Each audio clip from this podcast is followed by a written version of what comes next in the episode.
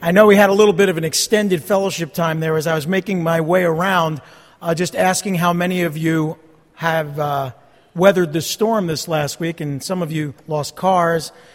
Most everybody experienced some form of flooding or harrowing adventure trying to get home, and some of you were here like we were on Wednesday night when, quite unexpectedly, uh, there were flash floods all around us, and it was pretty scary. Uh, we fared pretty well, all things considered. Most of you did. Some of you didn't. Some of you lost homes, some of you lost cars. Uh, I had a conversation just, just before service with Landon, but he had called me this week. And Landon, would you stand up for a minute? Uh, he's uh, offered himself, he's an insurance professional, and he offered if you need any help or guidance getting through the claims process, this is what he does.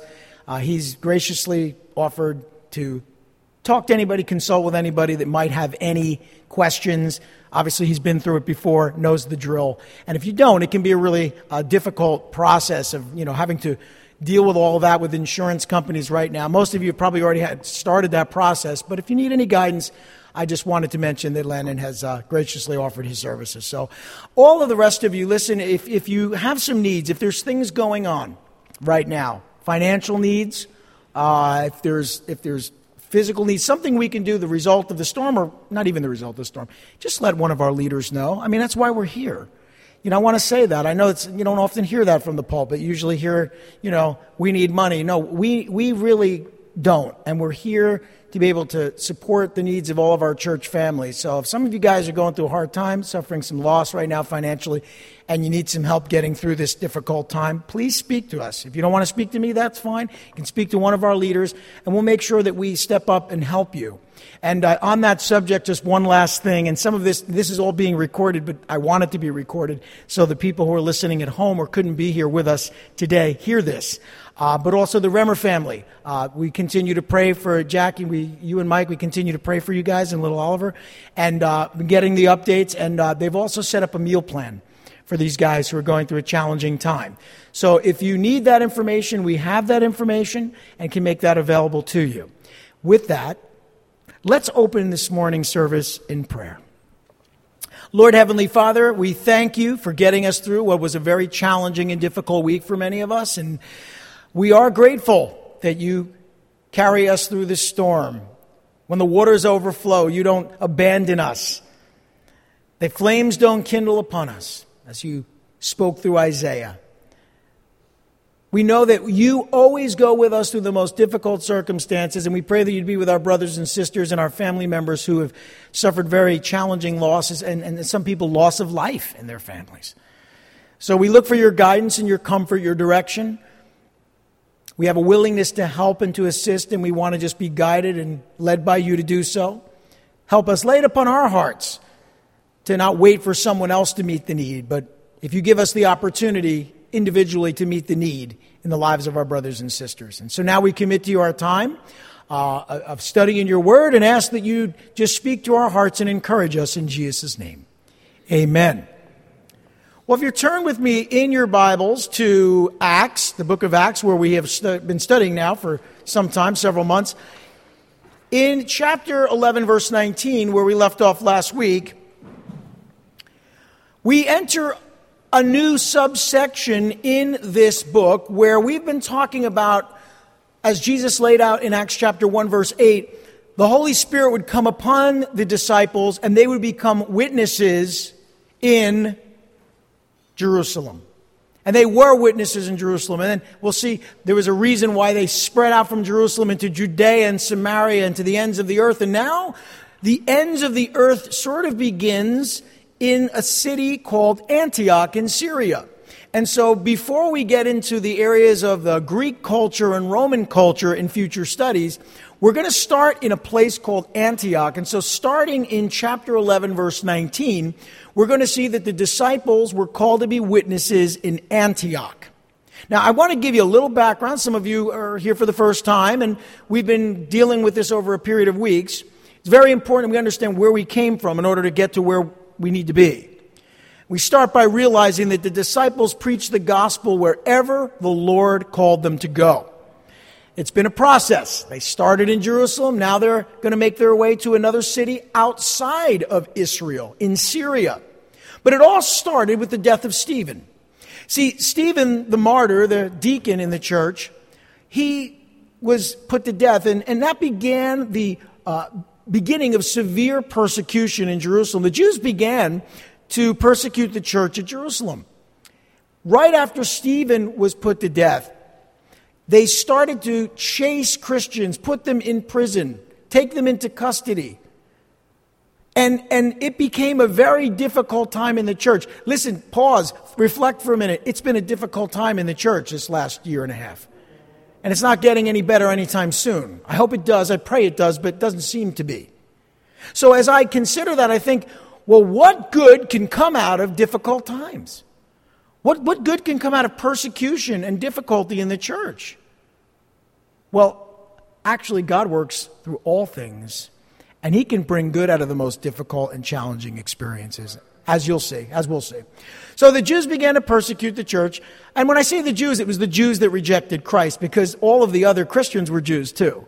So, lest you think for a minute that we're picking on the Jews as a culture, it was the Jews that had no longer. Uh, they, they, really did. They took the gloves off. They, they no longer cared whether or not they were seen as vicious and violent. They, they were beginning to kill their fellow Jews who had become Christians. The Holy Spirit used this persecution to fulfill Jesus' last promise to his disciples in Acts chapter 1, verse 8. You see? He had given them this promise just before he ascended into heaven. And his disciples were pushed out of their comfort zone and into God's perfect will. And I find that oftentimes God works that way. They were scattered throughout the very places that he had called them to go. Judea, Samaria, and the ends of the earth. Now, the apostles were the only ones left in Jerusalem after the persecution began. So imagine the pastoral staff shows up on Sunday and there's no one there. They've all been scattered. There was a, a, large church, and now they've all been scattered to these different places that God had called them to go through persecution. Because you see, they had been focused on building a very large church within the Jewish capital city. You can't blame them, but that's not what God had in mind.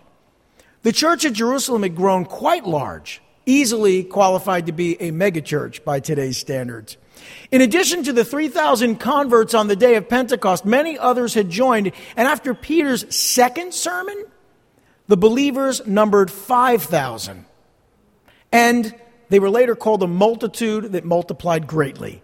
So who knows how many, maybe 10,000, maybe 15,000. And then the persecution begins. But I wonder if it was because they had disregarded Jesus' direction to become his witnesses outside of Jerusalem. Maybe they needed to be witnesses in the places that God had called them to go. So God didn't bring the persecution, but he allowed it and he brought them to where he had called them to be. And so the disciples were scattered throughout Judea and Samaria, which is basically Israel. Now, the disciples preached the word of God. They shared the gospel of Jesus Christ wherever they went, we're told in chapter 8, which is good. And that's why God sometimes fans us out. And so we're not all clustered here together on a Sunday and then we go home and we come back and we go home. There, there's things that happen in between you being here and when you come back here. And that's where ministry really takes place. That's what God is concerned about in terms of sharing the gospel. When you're here, you're being encouraged, you're being filled up, you're studying the Word, you're in fellowship. It's when you leave here that ministry really begins for all of us, not just you, me as well. But the Lord blessed the church throughout Jerusalem, Judea, Galilee, Samaria, after Paul's conversion. And we studied this together going back in chapter 9. Saul, who had been the chief destroyer of the church, became a Christian. And then the church experienced a time of peace and an end to the Jewish persecution of the last several years. So, as quickly as the persecution started, it ended, and now the Christians are all in strategic places where God, the Holy Spirit, had called them to go. The church was strengthened, it was encouraged in the power and person of the Holy Spirit, and it continued to grow in numbers, yet they still lived in fear of the Lord. So, the Holy Spirit we saw over the last several weeks had called Peter to preach the gospel of Jesus Christ to the Gentiles of Caesarea. A very uh, significant moment in the church, a point of change, big change. And the Jewish believers heard that the Gentiles had also received the word of God. And of course, at that point, no one else dared to preach the gospel to the Gentiles. It was a Jewish church. There really weren't any Gentiles who attended the church until the Lord called Peter. We saw how while the apostles were ministering primarily to the Jews in Jerusalem and Philip had gone to Samaria, Peter and John had gone to Samaria. Uh, we see that Philip ministered to an Ethiopian Jew, still a Jew. Saul administered to Jews in Damascus and also in Jerusalem. It wasn't until Peter, who had been ministering to Jews in Lydda and Joppa, was called by the Holy Spirit to go into a Gentile Roman city called Caesarea and minister to Cornelius the centurion and his whole household. You see, at this point, the Jews actually believed that Gentiles must become Jews in order to be saved. But the Holy Spirit made it clear that wasn't true. And so we saw last week, Peter explained to the Jewish believers how the Gentiles had received the Word of God as Gentiles. And that was a significant moment in the church.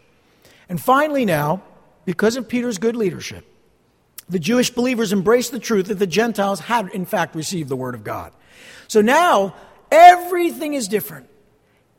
there's no place you can't go to preach the gospel. There's no person you can't preach the gospel to. Suddenly, the mission field is, is blown wide open. You can go to cities like Antioch, you can go to Cyprus, you can go wherever you want, and no one's going to say, you know, you shouldn't be preaching the gospel to Gentiles or eating with them or fellowshipping with them until they become Jews. That had ended for the most part. And now we see God had a plan. And so we pick it up in verse 19 as the disciples had been scattered by the persecution as far as places like Phoenicia, Cyprus, and Antioch, this is around 32 AD when all of that took place, when they were scattered. But now we're going to see over the last 11 years, God has been working to change and to bring change to the church. So we read in verses 19 through 21 of Acts chapter 11. Now, those who had been scattered by the persecution in connection with Stephen traveled as far as Phoenicia, Cyprus, and Antioch telling the message only to Jews. And some of them, however, men from Cyprus and Cyrene, went to Antioch and began to speak to Greeks also, telling them the good news about the Lord Jesus. And the Lord's hand was upon them, and a great number of people believed and turned to the Lord. Amen? A great number of people turned to the Lord. Can you imagine if, if the Holy Spirit hadn't made it clear to the early church that it wasn't just a Jewish move of the Holy Spirit? What if, what if that never happened? Uh, how many of us would not be here? Probably all of us. So uh, think about that for a minute. What significant change brought about in terms of ministry opportunities? Now, the disciples who had been scattered, well, they, they were from Jerusalem, and while they only preached the gospel to their fellow Jews in this area, or these areas, there were a few people who got wind of the fact that Peter had actually preached the gospel in Caesarea. And I guess they thought, well, Peter can do it, so can I. Now, we talk about these areas of the world, and you may not have a degree in ge- geography, so you, you may not know where they are. But Phoenicia was a territory within the province of Syria on the coast of the Mediterranean Sea. Cyprus, you probably are aware of, is an island, a beautiful island off the coast of Israel in the Mediterranean Sea. But Antioch was the capital of Syria on the Orontes River. And this was a, a really well known place. It was founded by Seleucus Nicator in 300 BC, very Greek city, if you will. Uh, it was named after his father, Antiochus, and it's the third largest Roman city at this time. The third largest, behind Rome and Alexandria. And it was a significantly immoral place to live. So, wow, God decides to do a work in a place like this.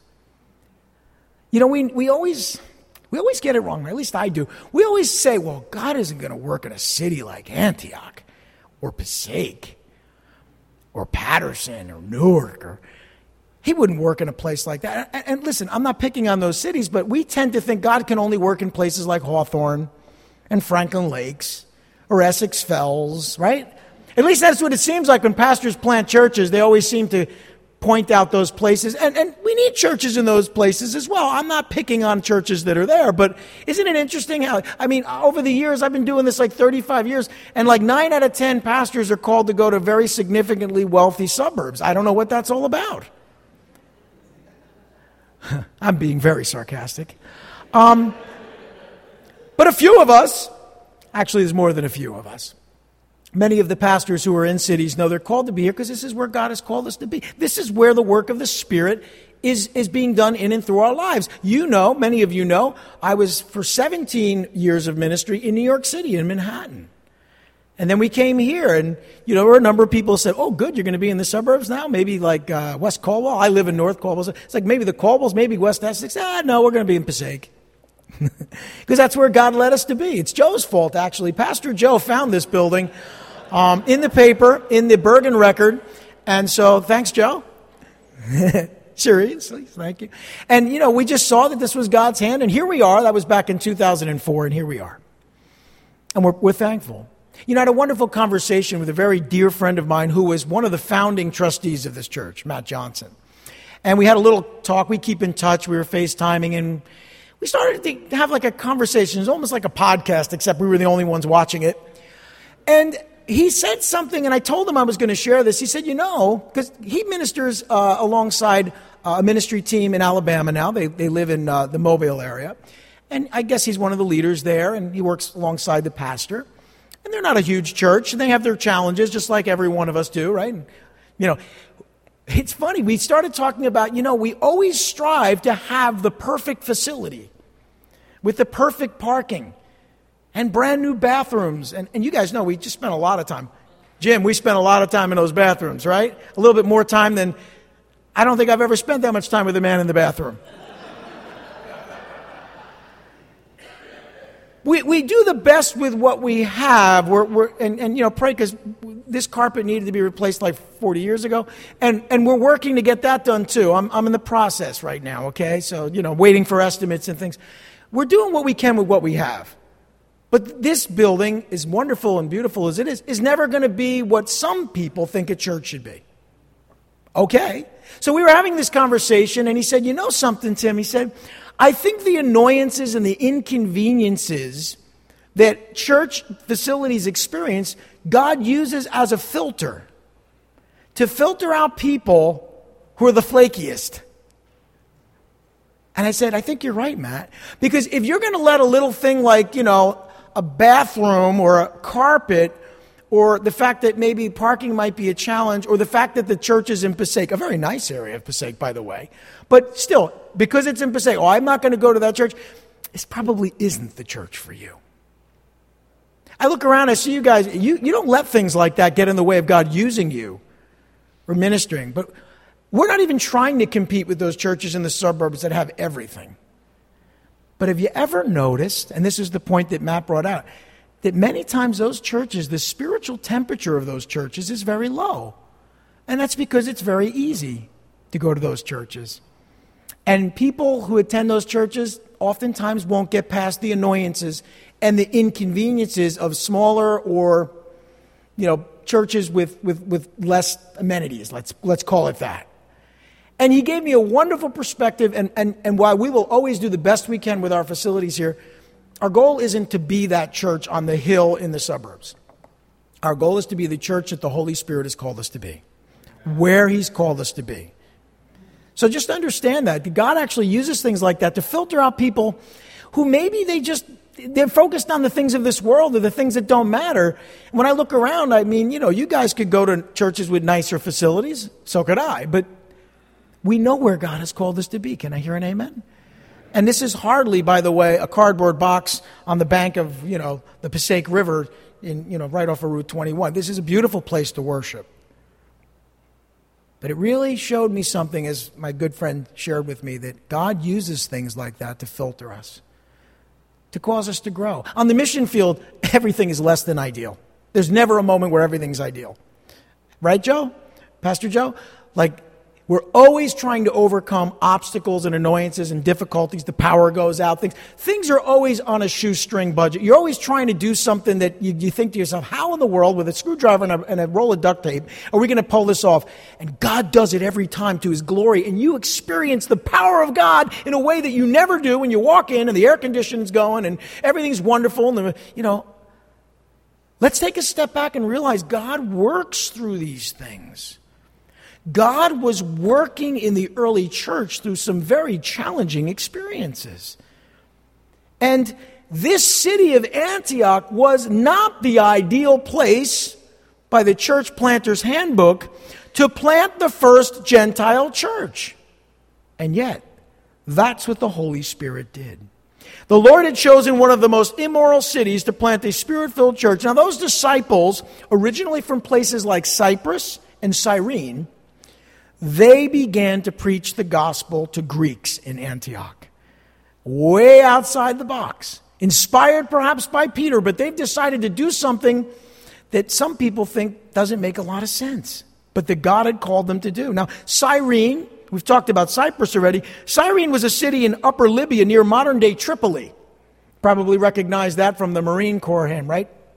Captain Raj? so, Tripoli, right on the Mediterranean as well and that's in northern Africa.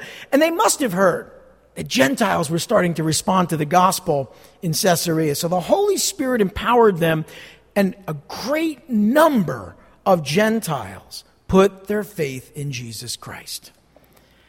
You know, I often think, what would happen in churches like this and other churches if the pastor and the ministry team didn't respond to God's leading? I think God would find somebody else. That's what I really believe, but still. The work that God wants to do in people's hearts, it isn't dependent on a perfect facility. And I try to do my best, and you guys know this, Jim knows this, we spend a lot of time doing this, trying to make the facility as perfect as we can, but it isn't about that. It's about where has the Holy Spirit led you to minister? Because I can tell you that there's pastors lining up around the block to pastor in those churches with beautiful facilities, and it's wonderful, and they're so blessed, and we're grateful for that. But there aren't a whole lot of ministers, pastors, lay people, servants, who, who are willing to roll up their sleeves and go to West Virginia like Pastor Joe and the team just did a few weeks ago. Or to minister to inner city kids like Pastor Kurt and Inspire Sports Camps or to go down to Central America like Oscar and Compassion and Action. Actually, it's Compasión and Acción, but Compassion and Action and, and, and go to these places where people live in shacks and literally build them a new home. Or like Carl, who just recently came back from the Middle East, ministering through a medical mission in, I think I can say it, right? Is it okay if I say it? In Lebanon. Anybody lining up to go to Lebanon? You know, when I looked at my Costco email that comes through, the Costco travel, I didn't see Lebanon as one of the destinations uh, that they were offering a special on. Lebanon was not there.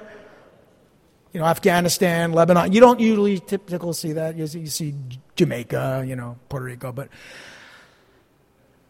I want you all to think about that with me because God really gave me a good understanding as I had that conversation this week. It's not about you. It's not about me. It's not about our comfort. And we're grateful. Hey, listen, it's comfortable in here. Back in 2004, we didn't have air conditioning. Ha ha. Now you're thinking, oh, it's a little cold in here, Pastor Tim. I happen to be sitting right in front of the air conditioner. I don't want to move. This is my spot. I sit here every week, but it's freezing. Listen, here's the beauty of this it's really cooler up here, and it's not so cool in the back. And then, if you sit right in front of the air, it's cold. And if you go two rows back, it's comfortable you got options.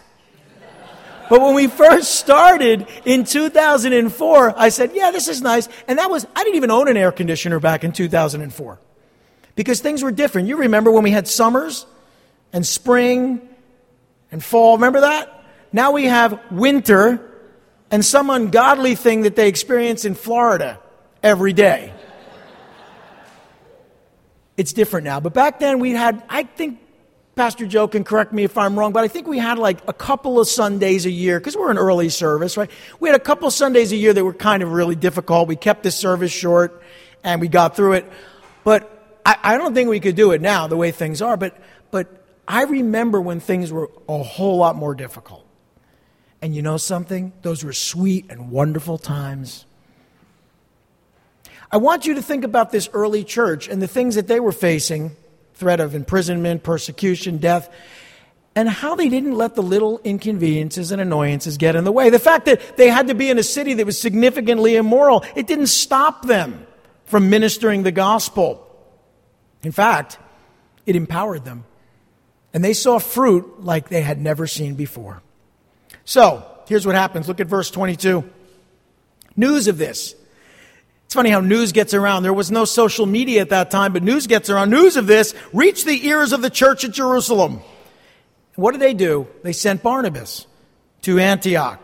Now, this was a, a common practice. They would hear that God was working, and then they would send someone with apostolic authority to go and check it out just to see what was going on. They weren't micromanaging, they were interested in what was going on, and they wanted to see God's work. And so they sent Barnabas to Antioch. And in verse 23, when he arrived and saw the evidence of the grace of God, he was glad and encouraged them all to remain true to the Lord with all their hearts.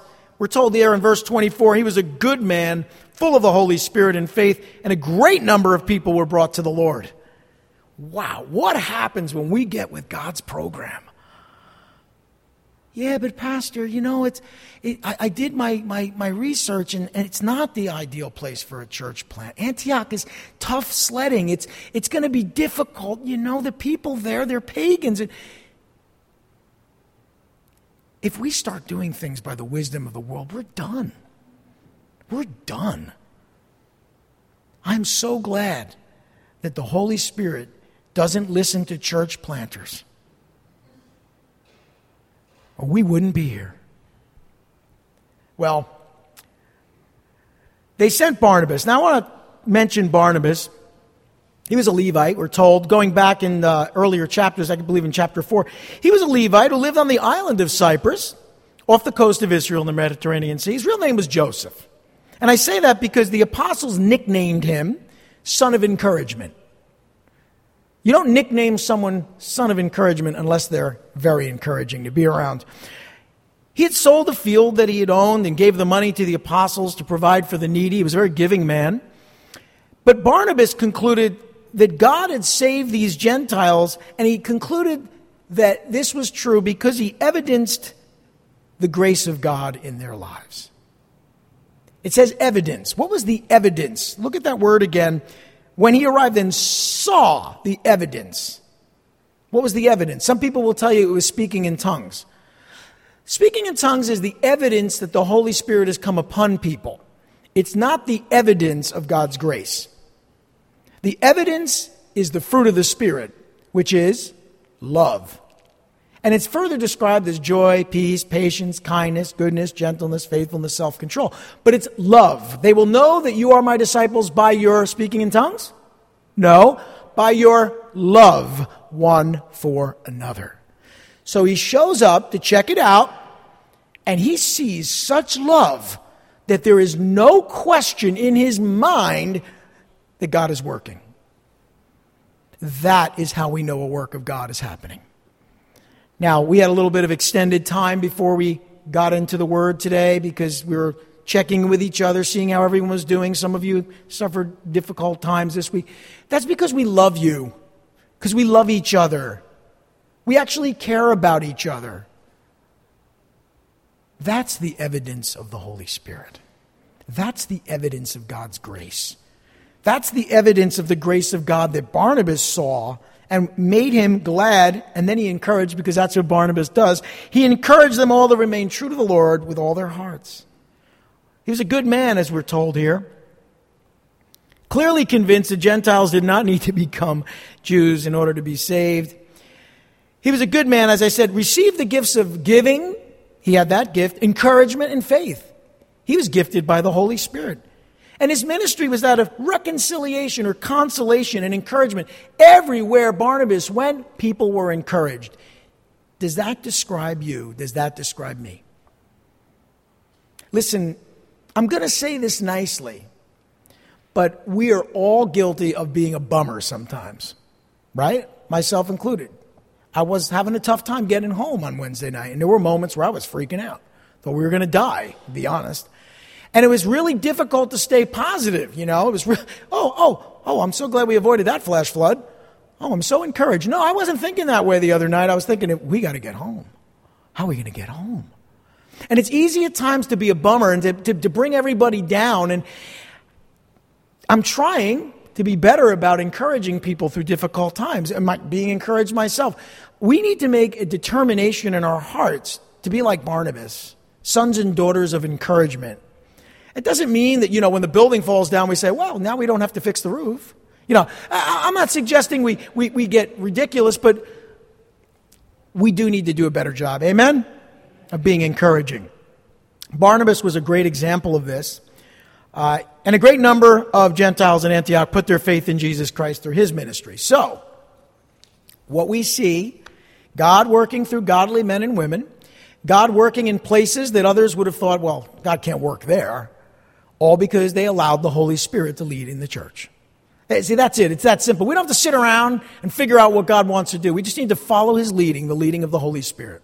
So, what happens next is pretty cool when you think about it. Because God had been setting this whole thing up. Anyone here play chess? Yeah, you set up your moves several moves in advance. I call it ply, you know, seven moves in advance. You're thinking way out there. You don't think that way, you don't win. It's just that simple. But God is a grand master. He is so many moves ahead that when the pieces start to move, you're thinking, oh, I didn't see that coming. And before you know it, it's checkmate. And that's exactly what happened. Look at verses 25 and 26. Then Barnabas, remember now, God used Barnabas, but now we read, then Barnabas went to Tarsus. Now, why would he go there? God's working in Antioch. Well, to look for Saul. And when he found him, he brought him to Antioch. So for a whole year, Barnabas and Saul met with the church and taught great numbers of people. Great numbers of people. The disciples were called Christians first at Antioch. This is pretty cool. Saul's been sitting around for the last 10 years, 11 years. Well, not all of the 11 years, but most of that time. He hasn't really been giving a, given a starring role in the work of the Holy Spirit in the early church at this point. Not that it was about him, but he later becomes a central figure. But at this point, he, what was Saul doing? Well, Barnabas never forgot Saul. In fact, Barnabas had introduced Saul to the apostles. He was the one that testified to the truth of Saul's conversion, going back to chapter 9. He testified that Saul had preached fearlessly in the name of Jesus in Damascus, and Saul had stayed with Peter and also spent time with James, the Lord's brother, in Jerusalem, I don't know, eight, years earlier, or seven or eight years earlier. Why? Because of Barnabas, because he opened up the door to the connections. Now, Barnabas decides, you know, this is, this is cool what's going on here in Antioch. I need help. So he goes to Tarsus to find Saul. I don't even know where he is, but he finds him. But Saul had been sent to his hometown because he was kind of controversial. You know, if he had a Twitter account, he would have been taken off of Twitter. All right? If he had a Facebook page, he would have been barred from Facebook. He was controversial. He opened up his mouth, and, and people didn't always like what he had to say.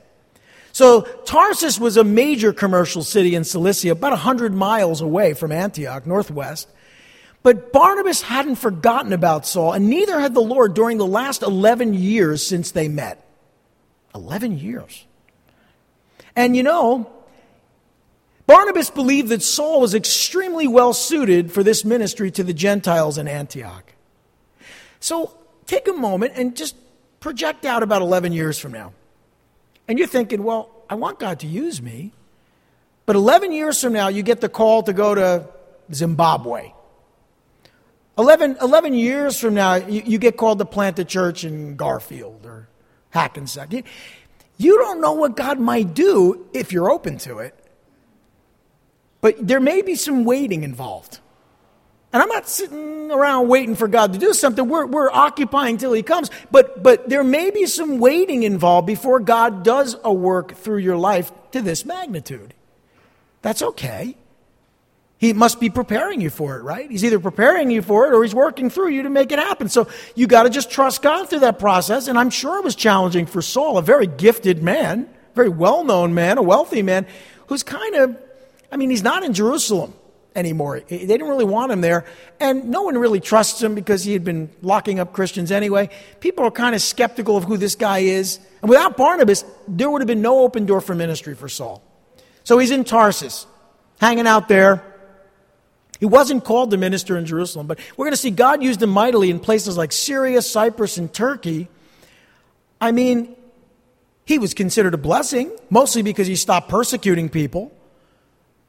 But he was apparently ministering in the province of Cilicia when his friend Barnabas found him. So here he is just doing his thing. I, I, I, suppose he's just ministering, taking advantage of any opportunity to share the gospel, and then Barnabas shows up. And Barnabas brought Saul to the Gentile church in Antioch to minister with him there. They spent a whole year teaching not just a few people, but great numbers of people. Saul is a teacher. And God is using him mightily. Barnabas encouraged and discipled Saul. You realize that? Barnabas encouraged and discipled Saul. And Saul learned to develop his gifts. How? By exercising them. If you have gifts of the Spirit, the only way they're going to grow in your life is by you actually exercising them. Oh, Pastor, I'm waiting for that day when God calls me to teach. If you have the gift of teaching, there are many opportunities to teach in this church. Why aren't you exercising them? See, that's the important thing that we see. He was doing the work that God had called them to do, and then God called them to another work. Now, the Gentile disciples in Antioch were the very first to be called Christians. Christians. Now, the Jewish leaders that persecuted the disciples, they were Jewish disciples, but they called them the way. The way. The idea is like, yeah, they're kind of off on their own way, their own path. The Jewish disciples simply referred to themselves as brothers and believers in Messiah. They didn't really have a name per se. But Christ is Greek for anointed one or, or Messiah in Hebrew. So it makes sense that the Greeks, these Greek speaking Gentiles, would be called Christians because that's a Greek word. And so we call ourselves Christians today, but it started in this very immoral city of Antioch that you wouldn't have picked to plant the church. And then we finally read in verses 27 through 30 during this time, some prophets came down from Jerusalem to Antioch, and one of them, named Agabus, stood up and through the Spirit predicted a severe famine would spread over the entire world, the entire Roman world. This happened during the reign of Claudius, and the disciples, each according to his ability, decided to provide help for the brothers living in Judea. This they did, sending their gifts to the elders by Barnabas and Saul. Whoa. You know what's amazing to me? These Gentiles who just a few, maybe months or a year or two earlier had been excluded from the work of God are now being used by the Holy Spirit to meet the needs of those same people who were excluding them. What does that tell me? That tells me that God may use the most unlikely people in your life to bless you. People you don't even like. You may be prejudiced against a certain group of people for whatever reason. But if you're willing to see God work, He may humble you by working through those very people whom you don't like or don't understand or don't feel comfortable around. That's what happened in the early church. The church at Antioch provided much needed help for the Jewish churches in Judea during a severe famine. See, these prophets from the Jewish church in Jerusalem, they came to the Gentile church in Antioch, and this is before 45 AD, because we know when the famine actually took place, and it's before 45 AD. They no doubt came to minister to these Gentile Christians. Wonderful. There were prophets in the early church, not just the Old Testament. There were also those who just had the gift of prophecy. They weren't prophets per se, but they would also prophesy. But these were prophets. They had sort of an office, office as a prophet, like pastors and apostles and evangelists. And while they were there, the Holy Spirit, because these men were willing to be where God had called them to be, he predicted through these men a severe famine, and specifically through this man, Agabus. The famine would affect the entire Roman world, which is a lot of the world. And the prediction gave them the opportunity to prepare for the very challenging times ahead. See, when you know a famine is coming, just like Joseph in the seven years of plenty, you can prepare for the seven years, the seven lean years of famine. The prediction was later fulfilled during the reign of Claudius Caesar in 45 to 46 AD, so we know it actually happened because Claudius succeeded Caligula in 41 AD, and we hear about Claudius later on when he banishes the Jews from Rome in 49 AD. So this lines right up with history because it is history, the best history we have at that time. Agabus the prophet would later predict Paul's imprisonment uh, in Jerusalem in chapter 21, so he'll come up again. But God is preparing his people for challenging times. Oh, stop. Wait a minute. You've heard me over the last year and a half. I haven't shied away from telling you the truth. God is preparing us now for difficult times in the future. If you can't get past a church without air conditioning, and we do have air conditioning, if you can't get past a, a, church where the carpet might be a little frayed or the parking's a little challenging, or it's in a city that you don't like, how in the world are you going to get through the most difficult times that the world has ever seen? You cannot afford I cannot afford, we cannot afford to be flaky Christians anymore, if we were at all. You and I, we are being prepared for the challenging times ahead. I am not a prophet, I'm not claiming to be, I don't have to be. I can watch the news and tell you that we are headed for very challenging and difficult times in the future. And you better be ready to put up with a few minor inconveniences to serve Christ and his people. Because at some point, we may be gathered in a basement without air conditioning, worshiping God. I hope not. I hope we never live to see that day. But, brothers and sisters, it doesn't change the fact that God is preparing you for the possibility. And by the way, and I see some of you nodding your heads, you have been to parts of the world where this is already true and has been for a very, very long time. So don't stick your head in the sand, brothers and sisters. The, la- the least of your concerns is a flu virus. Don't get caught up in the epidemic of fear. Because fear is what the devil is using right now to keep you ill prepared for the future. You better be courageous. I'm going to always tell you the truth. I promise. Okay? If I know what the truth is, I'm going to tell you the truth. I'm not going to make our services about politics or vaccinations or viruses, but I'm going to tell you the truth. Things are going to get way more challenging. I have written over 20 letters for people in our congregation and part of our fellowship supporting their decision not to get vaccines. I support you if you decide to get one. But that's not the point. People are being told they could lose their job if they don't do what the government's told them to do. Maybe you love the vaccine, fine. But what if you didn't? Or what if you don't? Or what happens when they tell us to do something else that violates our conscience or even the Word of God? Are you going to be willing to lose your job? Oh, Pastor, you know, I got kids in college, so the mark of the beast is just, I'm just going to have to deal with it. Because someday, we may or may not be here, someday, you're going to have to make a decision. Am I willing to suffer for Christ? And I pray that this time of preparation sows in your heart a courage and a bravery that will inspire you to follow the example of the prophets, evangelists, apostles, and martyrs of the faith. This is what was going on. God was preparing them for a very difficult time. And these Gentile disciples, they generously, generously gave to their Jewish brothers living in Judea. They didn't see the Jews as separate from themselves, but as one in Christ. They were a missions minded ministry that considered the churches in Judea part of their family, and they decided to give as much as they could to help them prepare for the coming famine. These Gentile disciples chose Barnabas and Saul to deliver the gifts to the church elders in Jerusalem. This was Saul's second return to Jerusalem after his conversion. He had spoken boldly and debated with the Grecian Jews who had tried to kill him. It wasn't safe for Saul to go to Jerusalem. He went anyway to help people, to help Jews. He was a Jew, but he was bringing the help from Gentiles. He arrived, by the way, you may or may not know this, he arrived shortly before Herod killed James, the brother of John, and Peter was imprisoned, and he was going to be next. We'll see that in future studies. He and Barnabas later returned to Antioch after the death of Herod. So Saul and Barnabas were in Jerusalem when Herod's persecution took place. It was not safe. Oh, how do I say this lovingly? Your goal can't be safe. It can't be safe. We've been told that the goal of the last year and a half is to stay safe.